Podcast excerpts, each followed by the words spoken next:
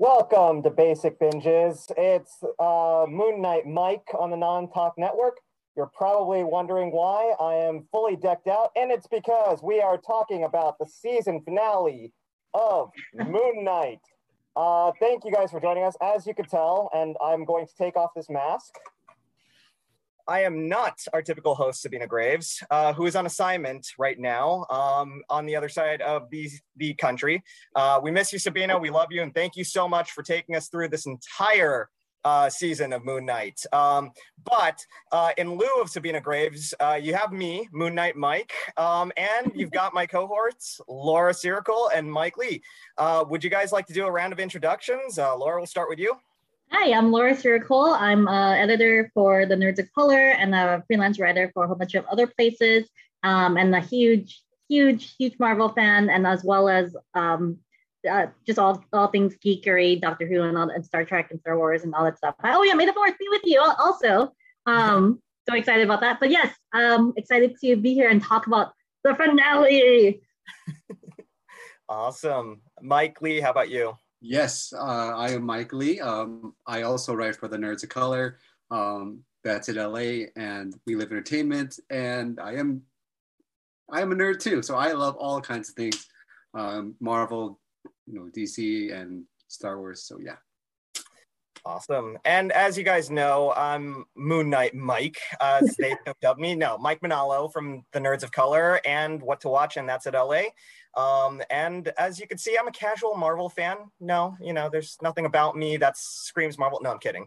Um, I'm, I'm a hardcore Marvel like nut, and I loved every single episode talking with you guys about this. This has been one of the highlights of my weeks every single week. So, so thank you so much.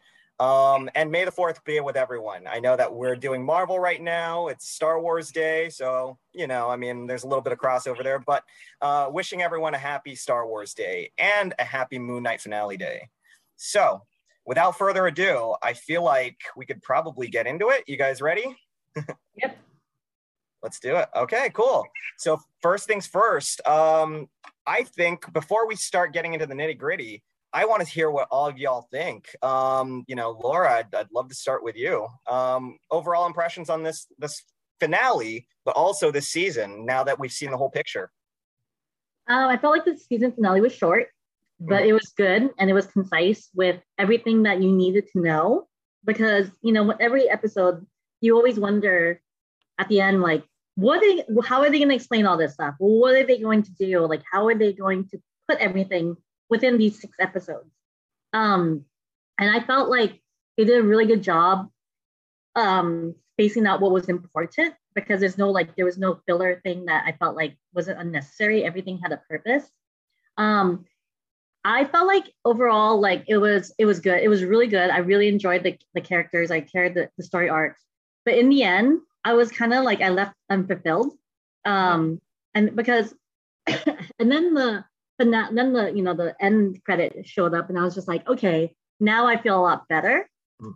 but i like i felt like at the end what happens like i just felt like wow we go through this journey. And in the end i was just kind of like that's it. Mm. and so i kind of i'm worried because it, it, i don't know if it's a limited series or if oscar isaac is too famous to do a second season. Like what's i don't i i'm not it doesn't it just didn't feel fulfilling unless they continue the story mm-hmm. so I overall felt like it was it was really good. It it was it was to the point, even though it was short, it was to the point. Um, but I just felt unfulfilled if there's no continuation. Hmm. Mike Lee, what about you? Uh, I would have to agree with Laura on it being short and concise. uh, what I liked about it is it just didn't need to overextend itself with too much filler, um, with too many action scenes it got to the point it told the stories it needed to tell. Um, i kind of disagree with her that it, it, left me you know i didn't like it so much. I, I kind of liked it in the end. It, it, it, it, was it answered a lot of the questions i needed to be answered um, especially with the, the whole storyline the way it's been going. Um, and to me it felt like more of a self-contained story. I didn't need to watch any other marvel shows or any watch any other other marvel movies to have an understanding so I felt good about that, knowing that, oh, this doesn't have, to, I don't have to watch this to understand what's going to happen in the movie, next movie, or another show. So I, I liked it pretty much. I'm in between both of you guys. Um, I I really agree with. Well, first off, let me just say that if we're being honest, and this is me as a complete and hardcore Marvel freak, um, I love the shows. Don't get me wrong, but they always have issues sticking the landing. I think um, that's been a recurring pattern with most of the shows that we've seen, with the exception. I think Hawkeye did a good job, uh, as least as best a job that it could, like the best job it could, compared to some of the other finales that they had but I think Moon Knight topped that as a finale. Like, um, I thought I was I was more fulfilled from Moon Knight than I have been for any of the other Marvel Studios uh, shows on Disney Plus. Um, and the reason being is because Michael Michael Lee, this is kind of where I I also kind of agree with you. Um, all the answers, most of the answers, the main questions that they pose, most of those main answers to those from this season are for the most part wrapped up in this pretty satisfactorily um, but to Laura's point, I also agree. If this is the end of it, this sucks as a series finale, but it is an amazing season finale. Um, so if we are left thinking or knowing that this is going to have a season two, then I'm satisfied because I want to see where this yeah. goes. I love the cliffhanger, everything like that. But if you're just going to end it here, then I'm going to be like, WTF, guys? Like, come on. Um, so so I, I do agree with both of your assessments, and um, I, I I still think for me this might be my favorite of the Marvel Studios series so far, just from a consistency standpoint.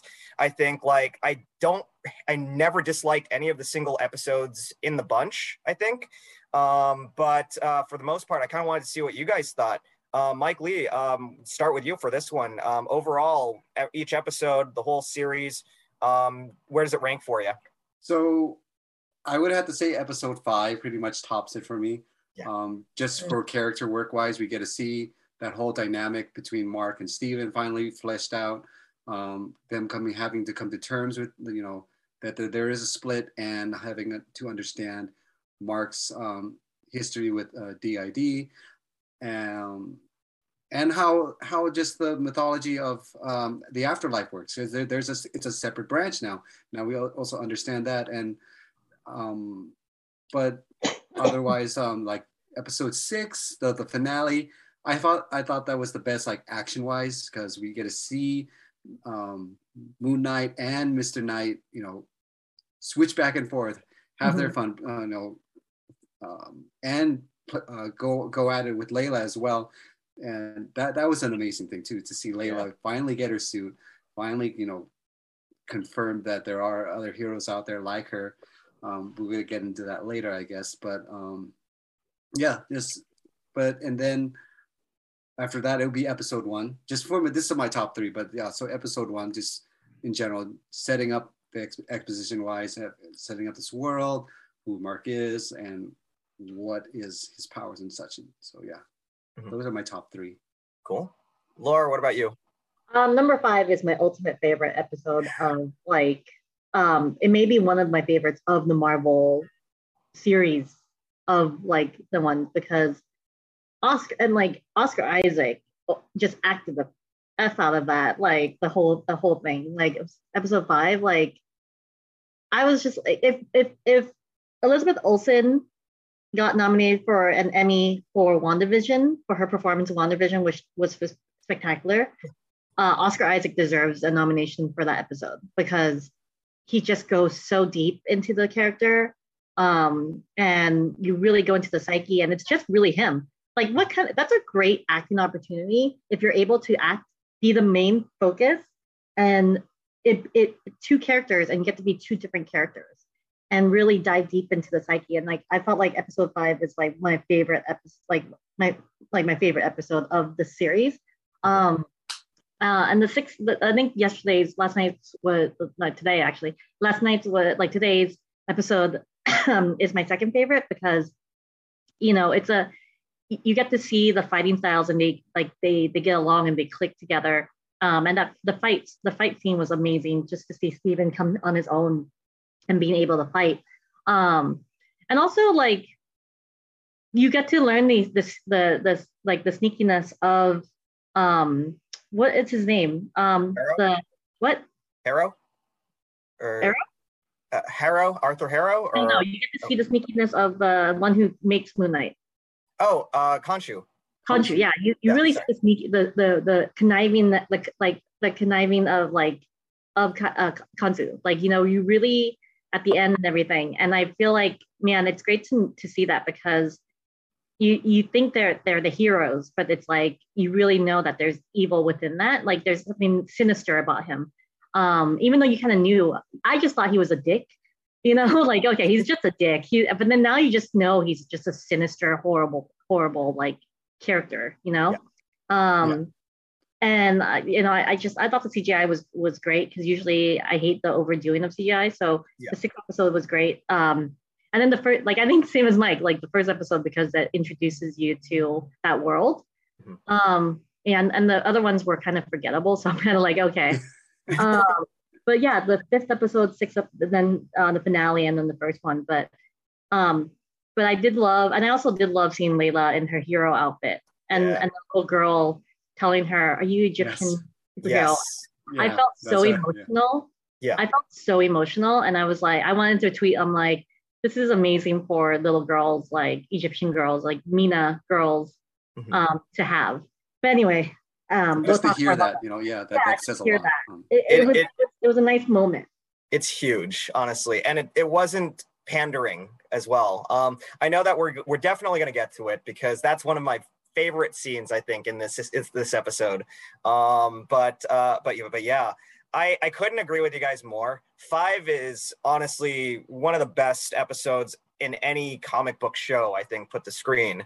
Um, just just I, I think for me, I keep a top five list of my favorite Marvel MCU heroes. Just um, you know, not Marvel heroes in general. That's a separate list for me, comic wise. Um, but just MCU characters in general. And um, five, the, the fifth episode was what ended up pushing Mark Spector um, all the way to that top five in just his rookie season. You know, I mean, like he's just Oscar Isaac as a as an actor was just phenomenal in that episode. Uh, The Mhm. complexities behind Mark Spector as a character, the trauma that he goes through, um, his relationship with Stephen Grant, um, and potentially his relationship with somebody else. We'll see eventually.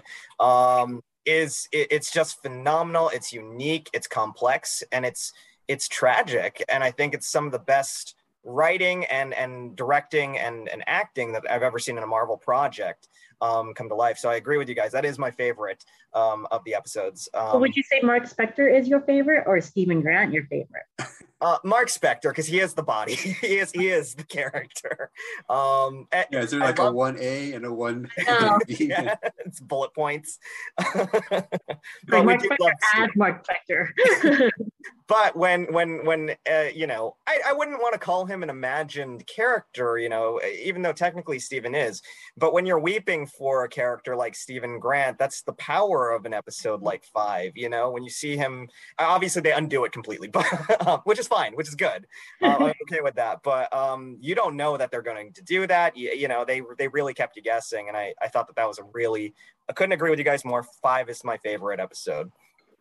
So if we dive into the nitty gritty um, and, and just kind of go into the episode highlight by highlight, I guess, um, you know, we, we start out um, very, di- you know, obviously back in the real world from uh, episode four after Mark gets shot.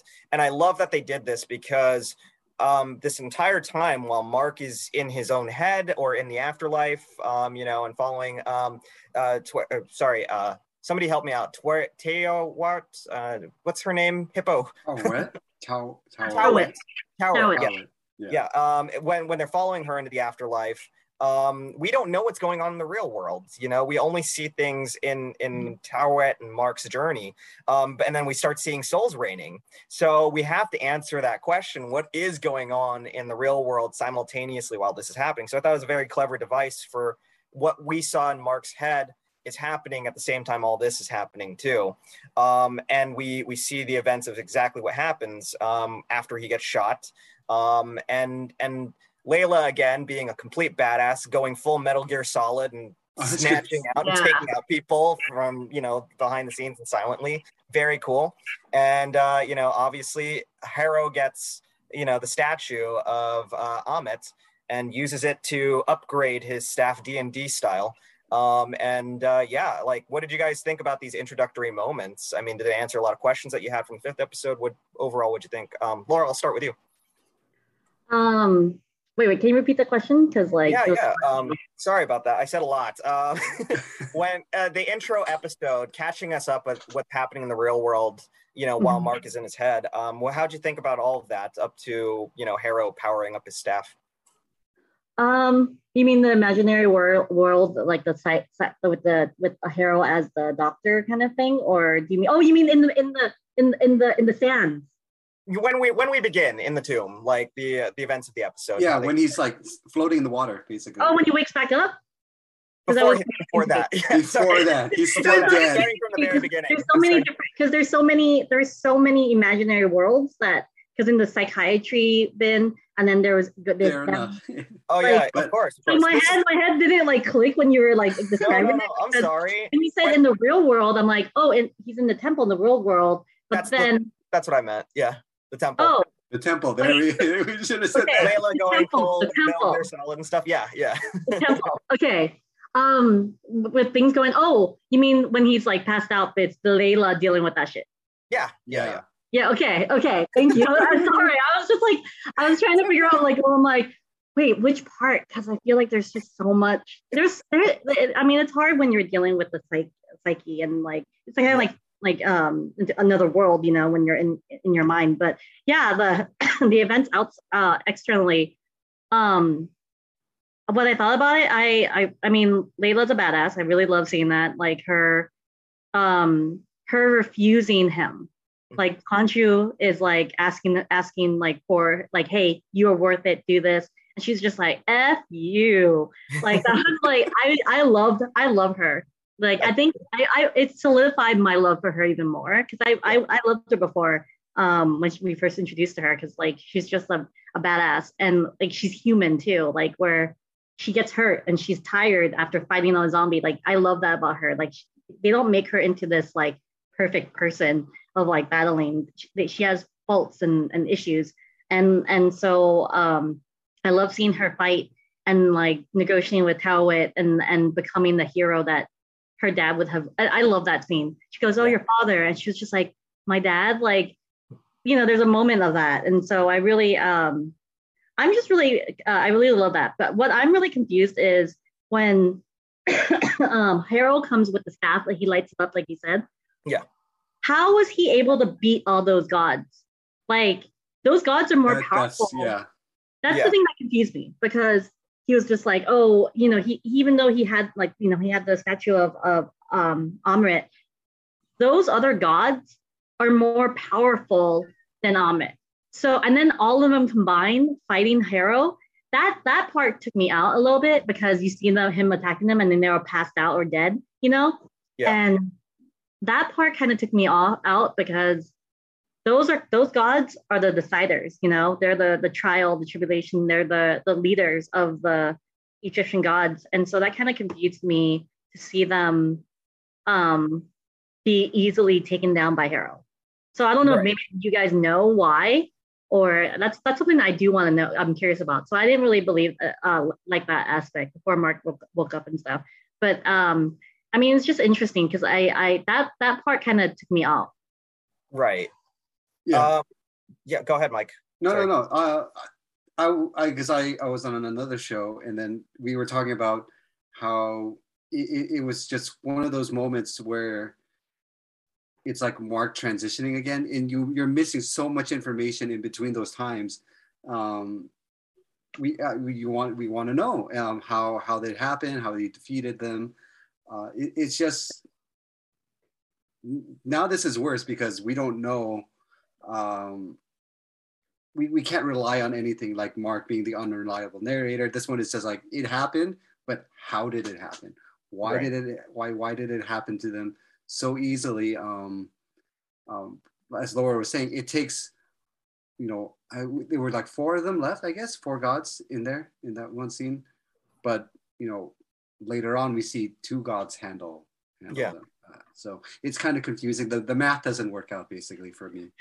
Yeah i need them to explain that aspect it's definitely a uh, a Deus Ex Machina, uh, not Deus Ex Machina thing. It's a uh, Yeah, suspend what your is it? disbelief moment, Yeah. you know, where you just have to kind of accept that the gods are stupid. And let's be honest, that's not a stretch. They are like literally the exact thing that Khonshu was warning them about in episode three, which was that he's planning to unleash Ammit and do all this crazy stuff. They're like, no, he's crazy. And then Harrow comes in with Ammit, and they're like, what? And it's like, you're stupid. You deserve to get like blown up by Ammit because you guys suck. You guys know, really, like, really do how suck. could you not know? If they're Yeah. power, all powerful gods, how did they not know? I'm sorry. That's, Yeah, that it's was all- the part. It's all good. I feel kind of sorry for the one that actually helped um Yeah, I did feel that. Oh, sorry. help Mark because was she she okay. seemed like she was Believe you know, them. genuinely Yeah. yeah. believed them in everything and all everyone else was like no The music So- god, right? yeah the music god yeah yeah Yeah. So, Yeah, she's good. Um, I think we skipped ahead just a little bit. So I Oh was my God. alluding to the I was- beginning of the episode. What do you Uh, mean? Like, what, happened in the bit? what do you mean? Like, what was what was in the movie? I watched it. I totally don't remember what you're talking So about. this But, is this is we're in It's a live totally fine. episode of Moon Knight right It's a, yeah, but, so- but you said in the temple, because in the temple he was shot. He was laying down there, and he yes sees he go he sees the psychiatrist. So that's the thing that I think he tells them like, do we believe him? that was that was the fourth and fifth episodes. But then this one starts out with Harrow going to Mark's dead body, uh, grabbing the statue. grabbing Huh? the stats yes grabbing the statue. Layla's kind of hiding in silence and just like waiting um, for her moment. Oh my god! And then he powers up the staff. Yeah, He, totally he follows him, follows him to yeah, yeah. She follows him him, and then he and goes to border patrol, and then you know he's just a jerk. So he's just like, "Oh, you're in my way, and you're bad people. So I'm Okay. going to throw your souls out." You know, So you said when he used the staff thing, he used the staff thing many times. So when he you did, but I mean, the first time he powered up the staff, first time because- at the border he used it and okay, And- one and of the souls and didn't that's come not in the temple though, Mike. No, no, no. I said he powered up his staff in the temple because he does, right? Like, yeah, it- he used it twice. Once Huh? in the staff in the temple, and then the other time in the. but I said he powered up his his staff because that's what that's what he does, right? It goes from a regular walking stick Yeah. to the dragon like or serpent thing, whatever it is. it turned Yeah. into a dragon yeah it, it Yeah. flipped over Exactly. Yeah. Okay, then- so it- yes, Totally I'm sorry. totally. I'm so sorry. Um, yes, she's a badass, and I'm glad that she that she followed them and kind of like I I. But you know, I got to get to know I got to get to know Tal with personality better, and I love that. Yeah. And Um, and um the one thing that I I wanted to get to, you know, now we don't have to discuss that Tumit part because we discussed it, which is great. But um right before that, one of the best things ever. Um, Mark is in the field of reeds. He's in heaven. He is at peace, and for once in his life, there's no voices in his head. It's just silent, calm peace. And what does he do? He's like, "No, we have to go back for Stephen."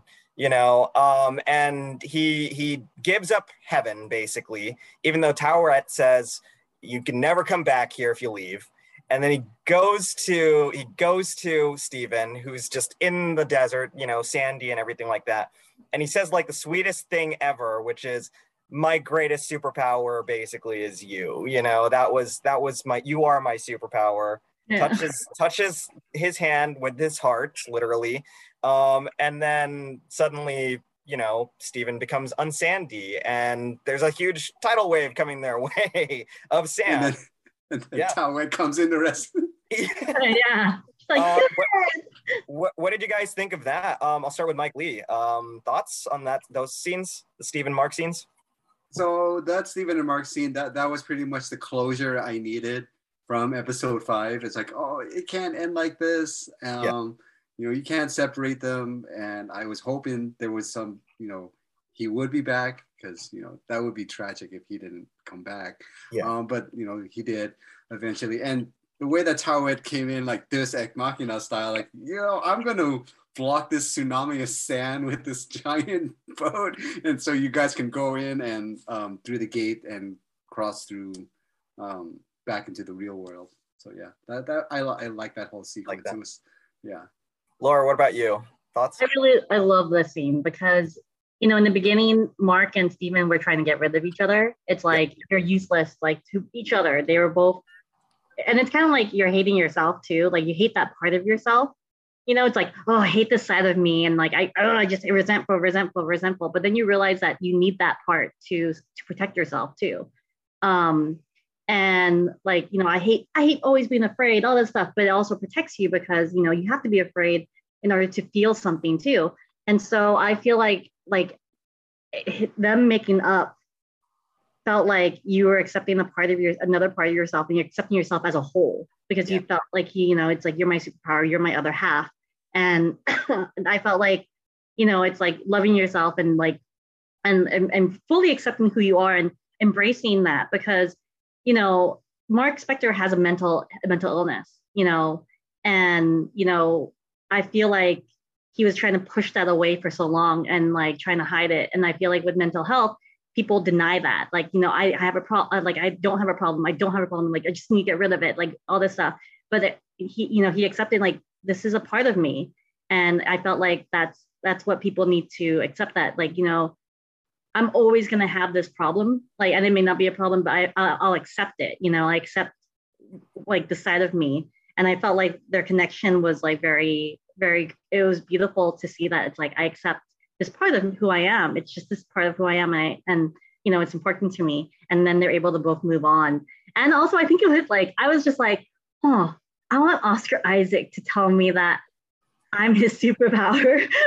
I just have to pretend like I'm just like, oh, I'm his superpower. Like, I was like, oh, sweep me off my feet. I love you. Like, it was just so I know he was saying it to his brother and stuff to himself, but I was just like, oh, it would be so freaking romantic. Like, like if a guy just says like like who looks like Oscar Isaac was like, "You're my superpower all along," I'll be like, "Oh, so hot." But anyway, yes. No, no, no. I I get the fantasy. You're on a beach. If that was you instead of Steven, and he's like, "My, oh my greatest God, superpower is you." That's like the sweetest thing ever. That's you know, so romantic. Oh, romantic. Oh, Oscar Isaac, man. oh. I mean, that's I agree with both of you guys. Like, you know, here's the thing. We we were talking about Moon Knight as an unconventional love story, and it's not the relationship between Mark and Steven and Layla that's the love story. It's the relationship between Mark and Steven. You know, we've been saying this every episode, I think, so far this this season. Um, and we get to your point, Mike, this closure, you know, um, out of this season long relationship between Mark and Steven um, in that moment where where you know that that love is is essentially and that sacrifice because because Mark is going to become part of the uh, Duat as well. He's starting to turn to sand as well. But um, that that love and that sacrifice um, is the closure that we need and the payoff that we need for this relationship. And and Laura, what you just said about this being acceptance that is the most beautiful thing about this story i think is and, it goes back into the jeff lemire run too. There's there's a couple of lines in that run where mark tells Khonshu i am sick. There is there i do have a problem but that is a part of me and i cannot live as a whole human being without that. That is me and i'm accepting it and embracing it. So i love that they're they're doing that basically but through stephen as the metaphor for um, him accepting all of that, you know, uh, uh, that part of himself that makes him whole. Mm-hmm. Um, so, so I, I couldn't agree more with your sentiments. I love both of those. Yeah, mm-hmm. both what you guys said. But yeah. And Oscar Isaac is hot. And Oscar Isaac is totally, Oscar Isaac is totally hot. I'll, yeah. I'll thirst with you. I, I, yeah. I, I know. I need more water. yeah, it's a desert for a reason. Uh-huh. Um, yeah. Um, so, I, so I, okay, yes, go on. Sorry. No, no, please. so I, I, had a dirty comment, but I don't want to say it on, on live. you can't leave us hanging now. You got to dirty this up. Come on. Oh, Moving on. uh, only if you want to. Uh, do you want to? We want to. afterwards. I'll tell you afterwards. I don't know okay. if there's children right. on here. all right, all right. We'll Kids. Yeah, DM it to each other. People can tweet me. I'll tweet it. I'll tweet it out because there's no children on there. fair enough. Fair enough. I and now I'm just curious. That's all I'm going to be thinking about the rest of the show. Um, but um, okay, so so the doors open, and what happens? Mark is able to come back, and immediately Khonshu senses him, and they go, and he's he's like okay, yeah, uh, imbue me with your power so I can regenerate, so I, I can come back to life. and we get this gorgeous shot again of him just turning into Moon Knight. That transformation, by the way, it's always it's always impressive and gorgeous.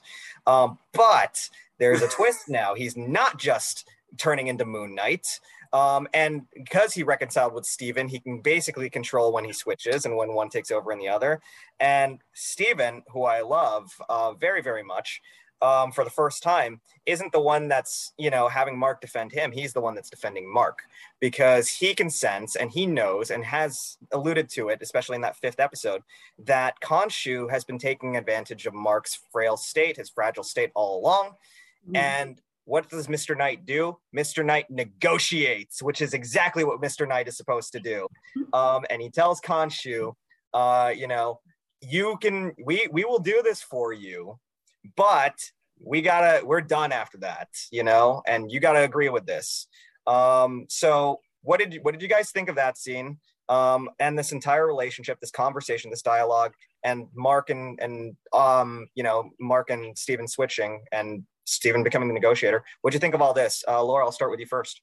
Um i love that they trust each other enough to handle it like to switch off like it's not like where mark you know Steve, when Steven was talking the whole time you don't hear Mark in the background going like, Steven, what are you doing? Or when or opposite, you know, before it was like, oh, this is stupid. Don't this like, you know, they would always voice over the conversation. Like, like, and so I feel like I really love that they trust each other enough that it's like, hey, Steven, you go ahead and do your thing. And like Mark, you know, like they know each other's strengths.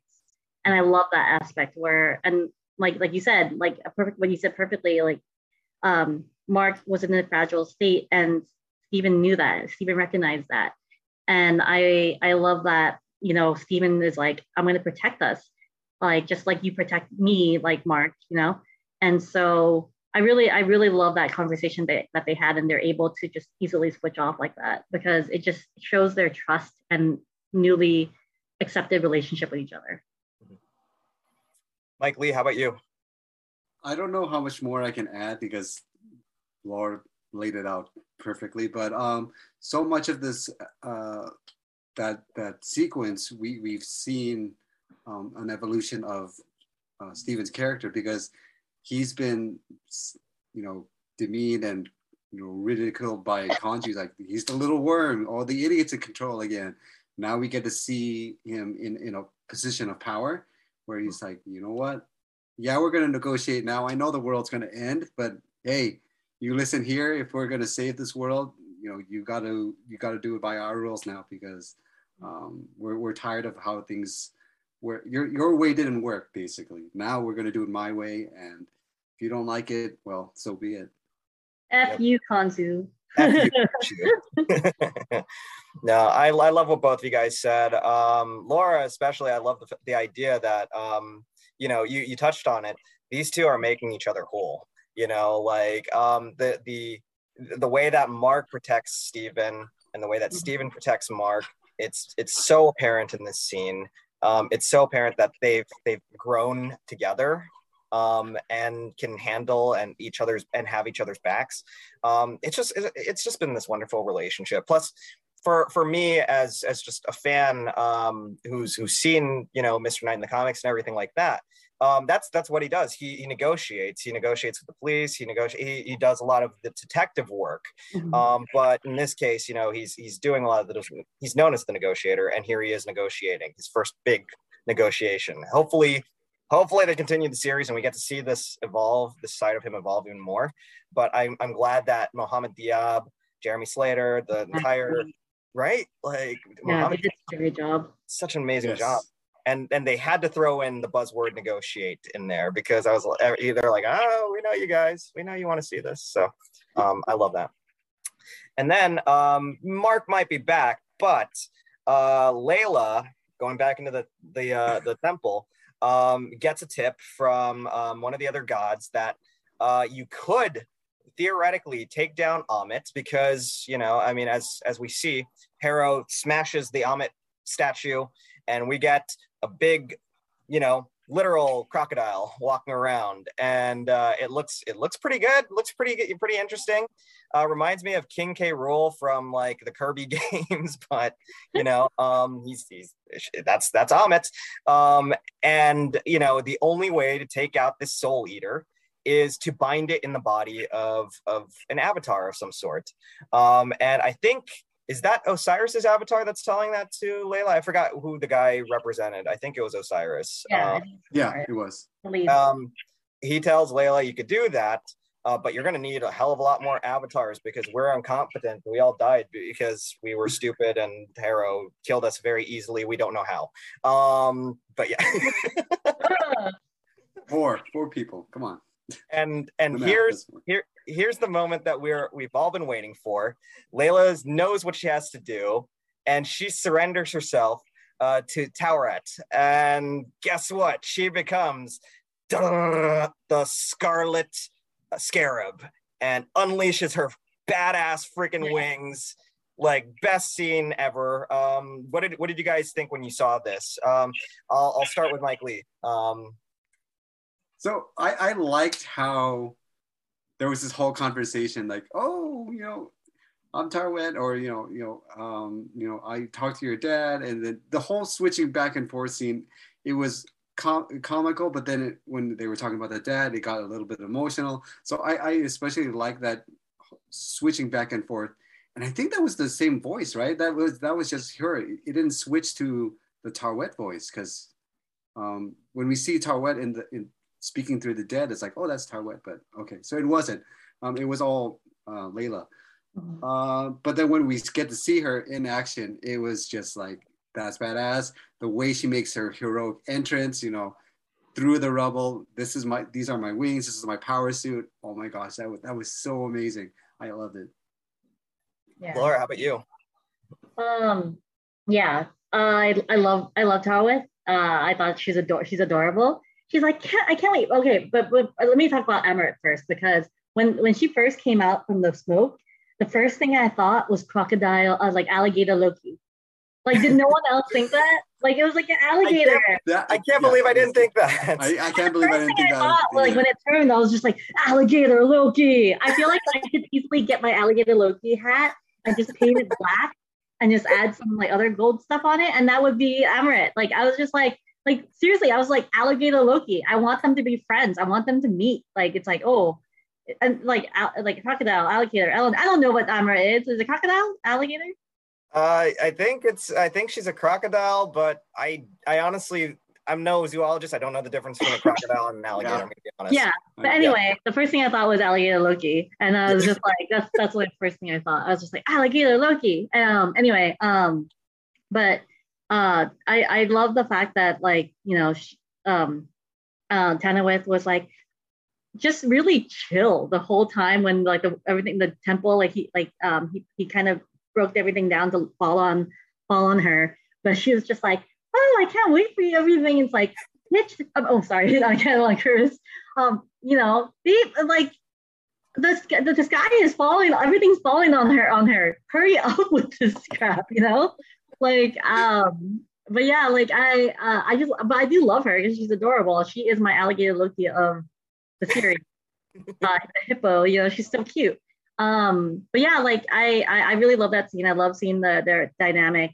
Um she said temporary but i don't know. I think she's gonna love the powers and i think we're gonna see if they have the second season i'm hoping um she'll continue on with that. Mm-hmm.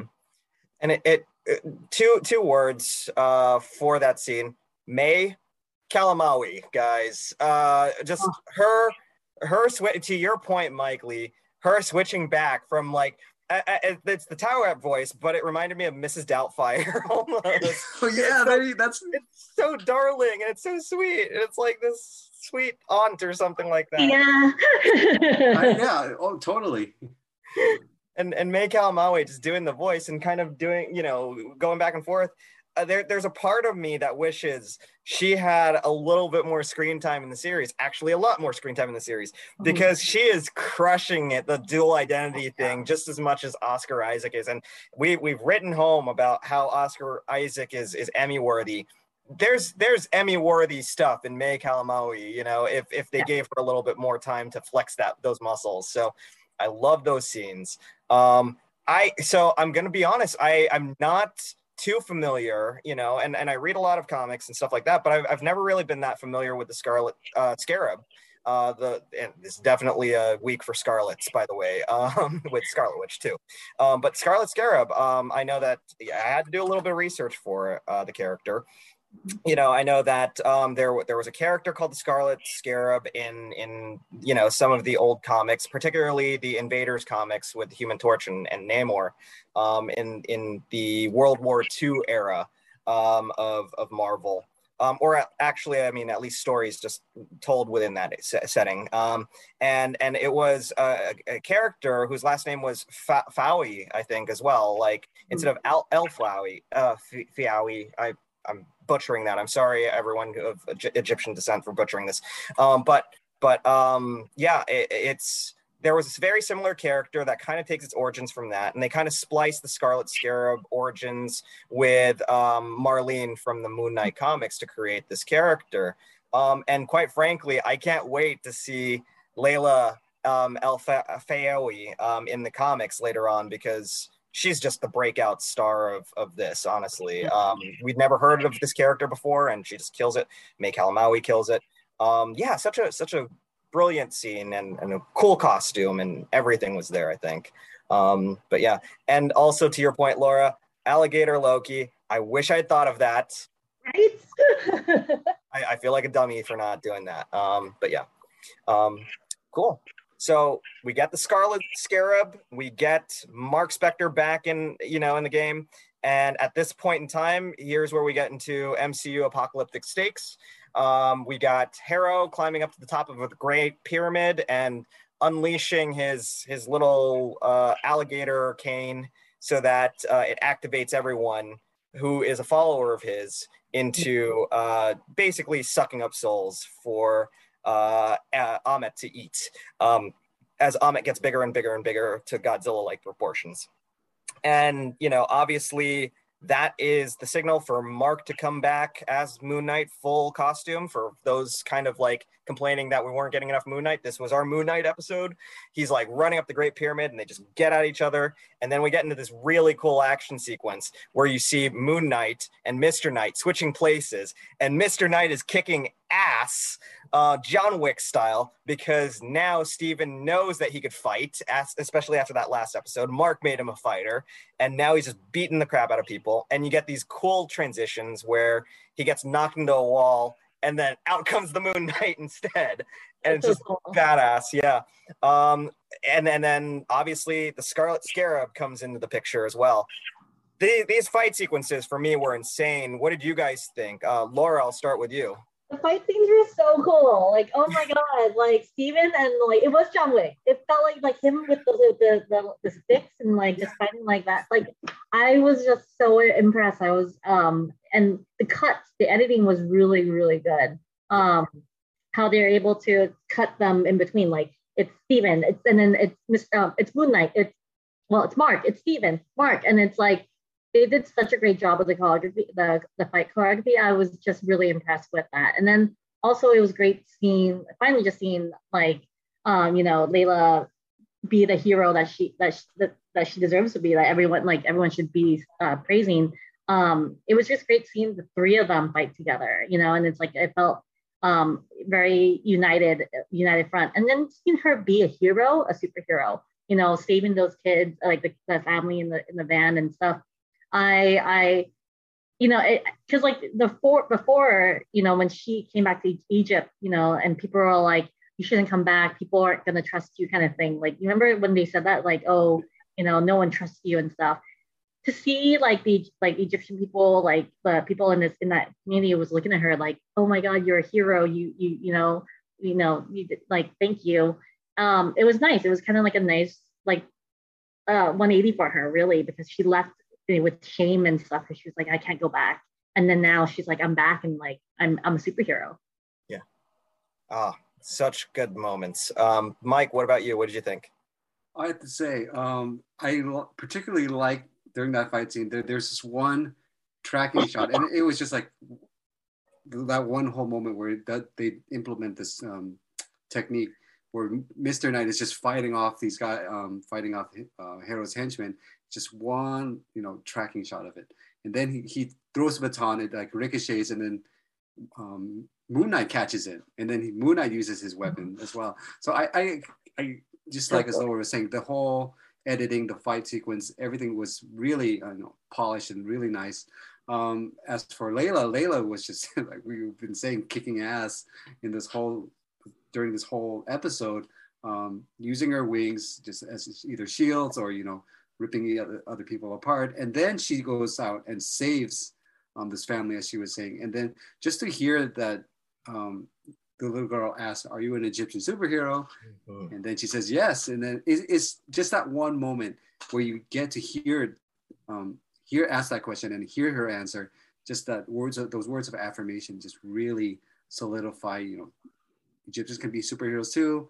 You know, you don't, you just don't need to write about it. You can. This is it right here. This is your moment. Yeah, and also in the language, in their language. Yeah, yeah. I yeah. love that. It wasn't like, oh, you're like in English where it's like you're a superhero. Like, yes, I am. That's a, yeah, that's an excellent point. Yeah. Yes. That was the most beautiful thing. Like I felt like Marvel, like for the series, has done in terms of representation and feeling like real representation. Because I feel yeah. like the series before, it's always like sprinkle in some rep, you know, like, hey, we're gonna add a little bit of this. Like, hey, you know, there's some representation. But this one, like, you know, the whole time she's been a badass and you know, sitting there. And I feel like it, it, that was like full circle moment for me for for representation too and and i think it speaks volumes as to why you have a person of color in charge of the egyptian mm-hmm. heritage um, and the egyptian culture you have someone like muhammad diab putting that touch on there knowing what it's like to be egyptian and and or middle eastern MENA and and not having a whole lot of superheroes out there for him to look up to um so so to me i I think, and no offense to the Russos, no offense to Endgame. Endgame is still my favorite movie of all time. But one of the most pandering moments in the MCU altogether was the She's Got Help scene, which I just couldn't stand because it was very transparent toting. It wasn't sincere, in my opinion. And I felt that it was because you had two guys behind, you know, the camera, two guys writing the script putting this in there as if they were talking about the perspective of, of female demographics or female here, you know, superheroes. And you, it, it doesn't, it doesn't vibe as well as someone who's genuinely speaking about their plight uh, in representation within pop culture, um, putting their spin on these things. So I really did appreciate that scene as well. It didn't feel corny. It didn't feel forced to me. Um, it didn't make me roll my eyes and I think it's because you had uh, a MENA, you know, director um, doing this and, and putting that spin on things. But but yeah, um, and and that that kind of brings me to the two things that we've never seen before in any Marvel project or uh, in you know in any superhero co- project that uh, uh, come to that um, the presence of the Egyptian superhero, which is huge, um, and also as we touched on the awesome sequence where you're switching back and forth between two different characters in one body fighting people. It just it made for such a dynamic, cool looking um, moment. So awesome, love it. So uh, carrying on, we we get uh, those fight scenes, but unfortunately, despite all the badass moments, Mark is losing and is losing too. And Harrow's got Mark pinned, and you know he's about to kill everything, and and Khonshu's getting beaten up by um, uh, you know Ammit. And then all of a sudden, we get something that we haven't seen since the first and second episodes, and, and some of the third episodes. Mark blacks out, and then he wakes up and he's got. I thought at first that he buried the axe in the head of of Harrow, yeah. but he didn't. Yeah. Thank God. Yeah. yeah. He, he, he he's got an unconscious Harrow with an axe to his head, and you're like, oh damn, we think we know what this is. That sarcophagus that we were talking about or thinking about. I think that we're getting some answers here. And uh, you know, I, you know, Mark's like, Steven, did you do this? And then he just shifts into Steven. He's like, No, I didn't do this. Um, and they're like, What the hell's going on? But Harrow is thankfully beaten. Um, they take him into the temple. They do their spell. Uh, they, you know, um, stick, what's that? It takes two people. It takes two people. One, four. They connected the other gods that were because the avatars are dead, so they were able to connect to the other gods. That's Yeah. uh, Ah, ah, got it, got it. Um, and they they force Ammit into the body of the unconscious Harrow, and you know, uh, Khonshu says, "Now, Mark, you got to kill him because what if he does something bad later on?" And Mark's like, "Hang on, hang on, you big fat big bird hypocrite! You know, you you you're literally sounding exactly like Ammit. Screw you! I'm not doing this. You do it yourself, and then you just piece it out. Yeah. Um, what what did you guys think about all of that? I know that that's a lot to cover, but um, I figured we could probably do it pretty quickly. Um, what did you guys think? I'll start with Mike Lee. So yeah, during that whole sequence, we got like a kaiju. I don't know what an Egyptian equivalent of a kaiju is because I've never seen that. But yeah, that just you know you see the skull bird and you see this crocodile just duking it out, and I love how the, the camera worked out because oh you get to see those two fight, and then you also in that same frame you see uh, Harrow beating up um, Moon Knight. So that that's what I, I appreciated because we get to see these two people and how their relationship and how devoted they are, or how devoted to their cause they are. But um, as we move on, like we said about the whole blackout sequence, I thought this is this is the confirmation we need of a third presence, which we will talk about later. But third sarcophagus, the way they talked about, um, you know, those little sprinkles of hints of like, no, I didn't do this or do do that sort sort of thing, and um, we get to see how they take uh, to the temple again um, to put uh, Ahmed into him, so they can do that spell where you beat him, and can contain Ahmed. Uh, but yeah, I, I thought that was that was a great sequence overall, just to finally put the cap on on the whole action and just ease everything down for the final minutes. Laura. Yeah, uh, the imagery was beautiful. Yes, them fighting in the background and you see them fighting. Um, I thought that was beautiful how the, the shot was like how they did it. It was so beautifully beautifully done. Um, love the blackout. Don't know why they didn't question the blackout because even even even Layla was like, "What the f did you do? Like, oh my god, did you not know what you did?" And like, and Mark is Mark and and, and Steven are like, "Oh, I don't know what happened." Oh well, okay, let's move on. I'm kind of like, I'm kind of like, both of you are like, "What the f?" And yet, okay, okay, that's cool. Um, because you both blacked out, but um, and so um, I thought that was cool. Like how it's like I love I love what they do whenever you they switch places. Like it, it, it's like it's like you know like when they It's a TikTok video. Yeah, well, and it's then like you a, hear that like, sound too. yeah. Yeah. and the sound. I felt like oh my, I really love that because you just feel like you're part of it and you're blacking out and you're experiencing what he's experiencing.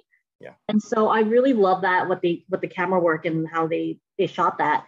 And um yeah, I really loved seeing that, that aspect and then waking up and, and trying to trap Harrow. I thought Harrow was dead. I thought the axe was in his head, and I was just like, oh shit, like that person, whoever the, the we know who the person is, like really like was is brutal.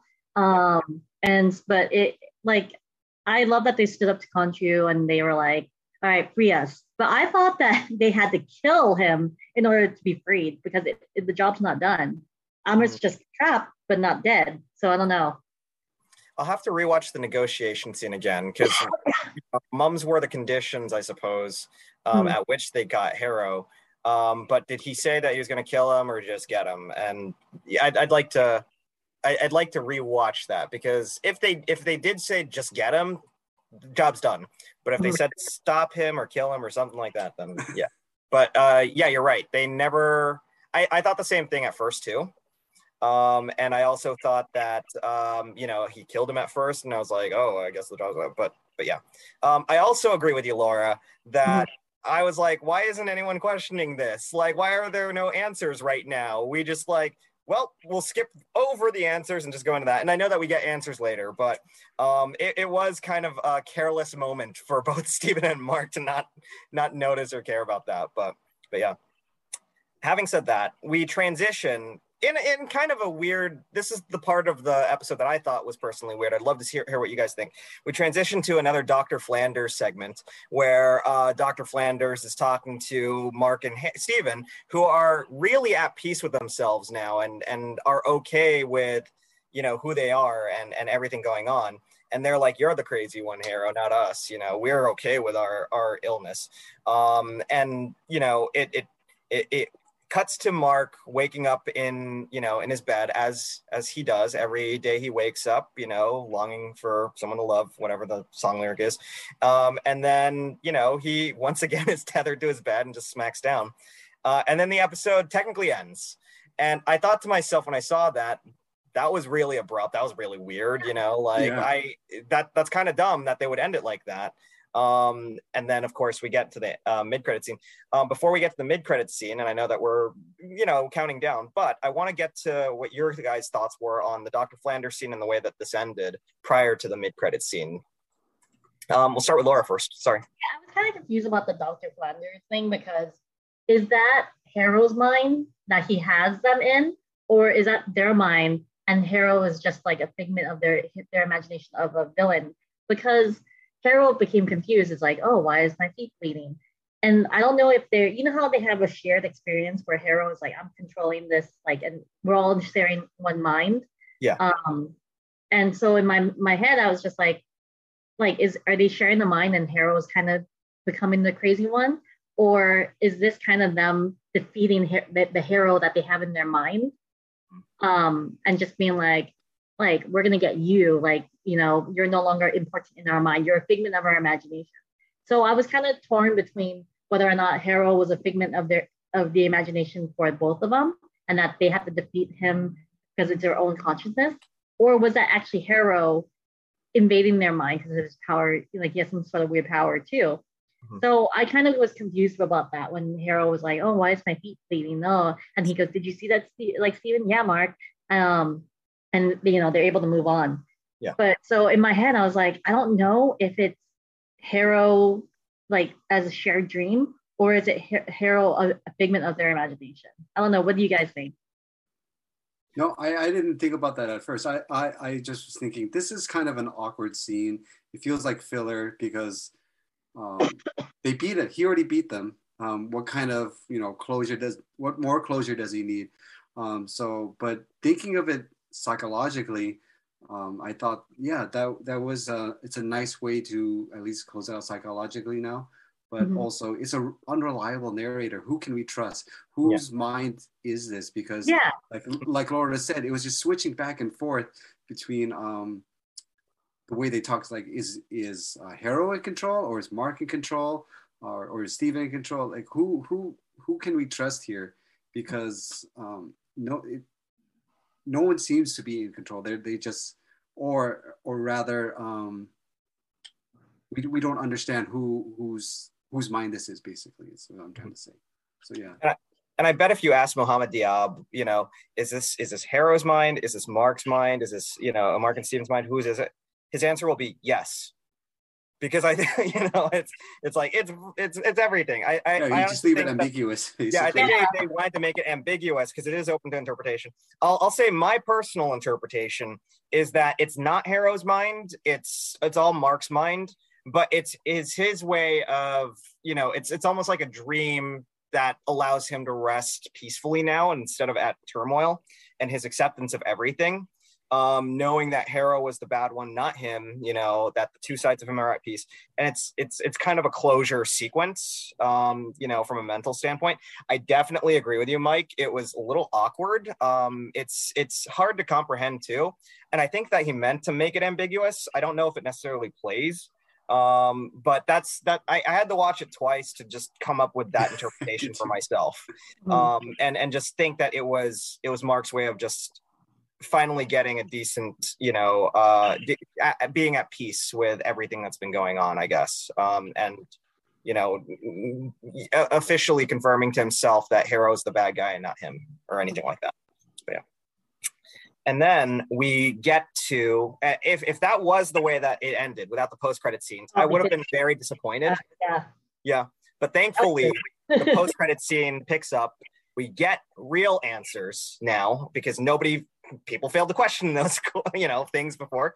Um, but we get real answers. Harrow's in a mental institution. Um, he's still got Ammit inside him. He gets he gets picked up by a visitor a friendly spanish speaking visitor. Um, and he gets wheeled out. As he's getting wheeled out, we see a dead orderly somewhere in the room somewhere, you know, and we kind of put two and together, two and two together. The guy that's wheeling him out is probably the one responsible. He get he stuffs him into a very luxury car uh, with the license plate that basically says Mark Spector, um, and uh, who's waiting for him? Uh, business Khonshu um, in his like you know ready to do business suit, and Khonshu tells him, you know, like I want you, you know, yeah, I, I was cool with letting those two go, but I'd like you to meet my associate, Jake Lockley. And yeah. guess what, guys? Everyone who's wondering what happened to that third personality, the cab driver, as it were, from the comics, we finally get the confirmation that this third personality, the one that's more brutal than Mark, mm-hmm. is Jake Lockley. The partition goes down. Jake introduces himself in Spanish, and then bam, by Harrow, by Ammit, you know, um, all of that. Jake Lockley, guys, what do you think? Um, I'll I'll start with Laura, and then uh, yeah, thoughts. Yeah, I thought that was a cool scene. Um, yeah. I was kind of like a little bit confused because I know Jake Lockley because I, I, had to read like go through this comic books to prepare for this, and um, and I I was confused because you know he's speaking Spanish, and I love Oscar Isaac, and I love that he is very prideful in being a Latinx, um, you know, person, and um, you know, he's very he's very proud of his Guatemalan roots. And I, I I was so proud that he was picked for to be um, to be Moon Knight, to be Mark. And I was hoping that they could showcase his, his like have Mark showcase his his Latinx kind of thing, and be be Latinx because you know Oscar Isaac is. Um, so when they introduced the parents, you know, the parents had no indication of being Latinx at all. Like with the, the they're they're Jewish, but you know, there are Latinx Jewish people. So I was I was thinking maybe you know the mom or it would have a little bit of um, ethnic background, especially since Jake when Jake started speaking Spanish and his Spanish was good.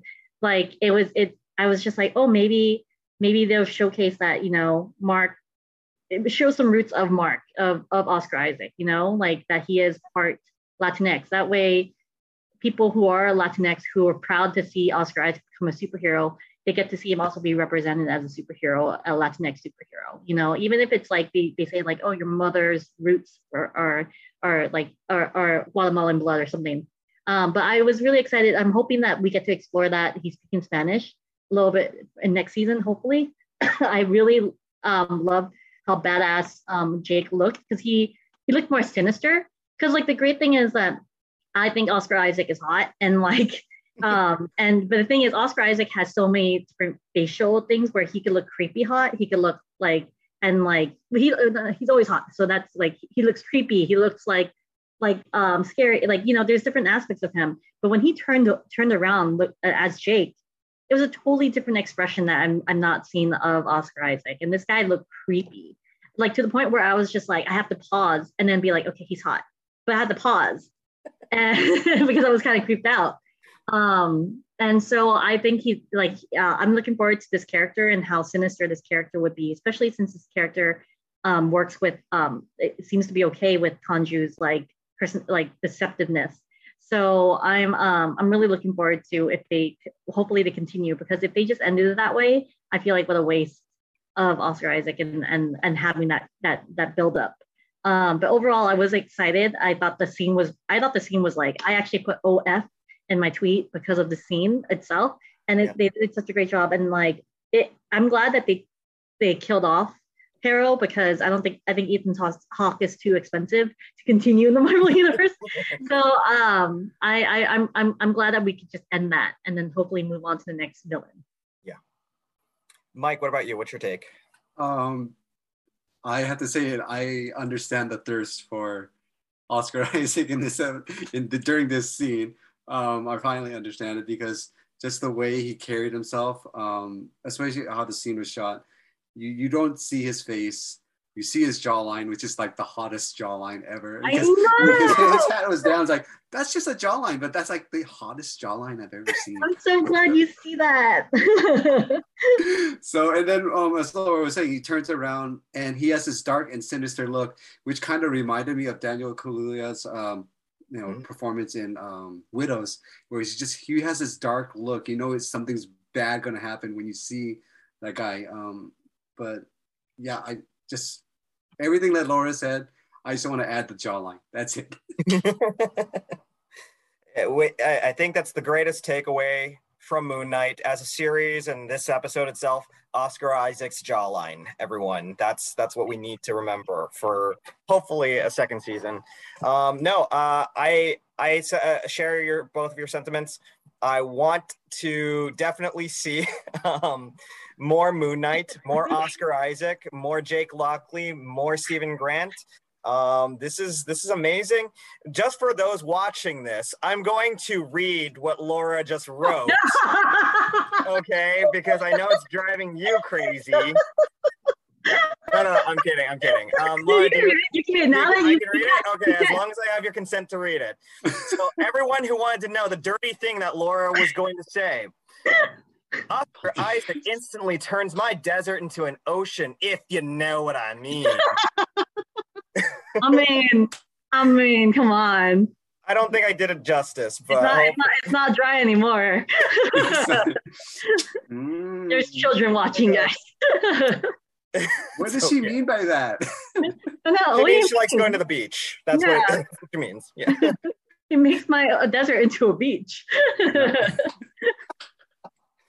We love you, Laura. We need to do this more often. Um, I, I think there's not much else to say, guys. Um, I, I, I, I really loved talking Moon Knight with all, both of you guys, but also with Sabina and and uh, with every Whitney who was able to join for a couple of calls too. We love you guys. I know that you guys are out there and, and hustling, but uh, you know, uh, thank you for an amazing season, and thank you to everyone who watched as well. Um, on behalf of Sabina, who was just an excellent host, um, you know, throughout this entire season, um, giving it up to her. Um, you know, we we want to thank you guys for tuning in. Um, before we sign off. Uh, I'd like to kick it to my cohorts so that they know they can tell you where to find them. Uh, Laura, I'll start with you. Uh, where can anyone, everyone find you? Ah, um, sorry. Um, you can find me on uh, like I got a call. At the BTS concert. Um, yeah. no, That was a BTS song I, I pulled up. Um, you can find me on social media at L Cole um, on Twitter, and um, uh, I'm always tweeting about what I write and what I and what I'm watching or what I'm doing.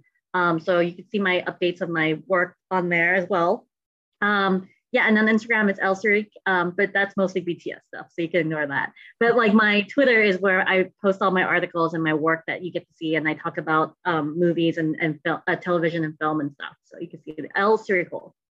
awesome. Mike, how about you? Uh, yeah, you can find me at I am Michael J. Lee on all social accounts Twitter, Facebook, and uh, Instagram. And I'm trying to do TikTok, but I don't know how. So if any of the kids out there can help me out, that'd be great. I definitely would not be able to, but and I'm not a kid. But uh, that being said, um, yeah, and and you can find me Moon Knight Mike um, at at Tidy Bowl Boy 182 on Twitter, Instagram, all social handles. Uh, but most importantly, on the Nerds of Color, um, as well as on What to Watch, and and That's It LA. And once more, guys, thank you guys so much for tuning in, and uh, Oh, oh. safe travels out there, travelers at night. Oh, crap! DJ Moonlight, Night, uh, Moonlight Mike. We, we go, we go, we go. It's like, like yeah, I I just I need you to messed do like. There we go. I need you to do like the DJ thing, M- um, Moonlight Mike. Good night, Mike in the house. Okay. Bye, guys. Safe travels at night. Crap, that was really bad.